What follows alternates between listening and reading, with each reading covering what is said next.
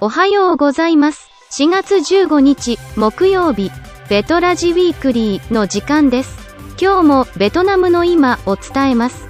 今日は H&M の不買運動について語ります。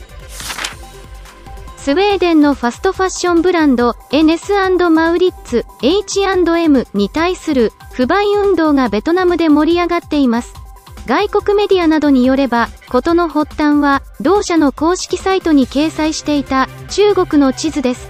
中国の当局は、地図に問題があると指摘した結果、H&M は修正に応じたとされます。問題の中身は明らかになっていません。しかし、ベトナム国内では、南シナ海で中国が管轄権を主張する九段線について、H&M が中国の要求に従って地図を修正したと受け止められています。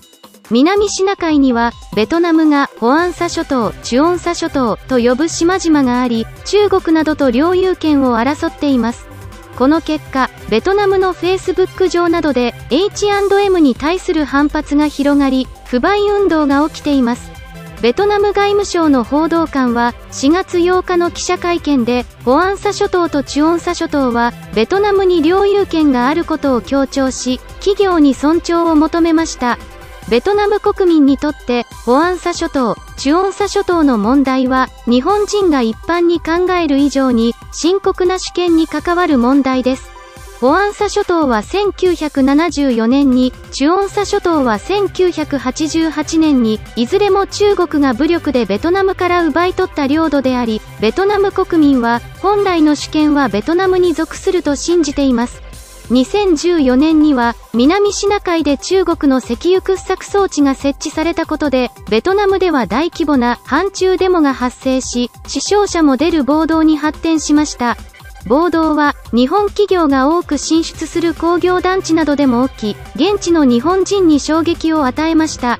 日系企業は、こうした事情を踏まえて、印刷物やホームページなどに安易に地図などを掲載すると、当局から指導を受けるだけでなく、消費者の反発を受ける恐れがあるため、細心の注意が必要です。一方で、ベトナムにとって、中国は巨大な隣国でもあります。政府の高官などが、公の場で中国を批判することは、リスクを伴うため、日本側から、そうした発言をけしかけることも、控えた方がいいでしょう。本日のベトラジウィークリーは、以上になります。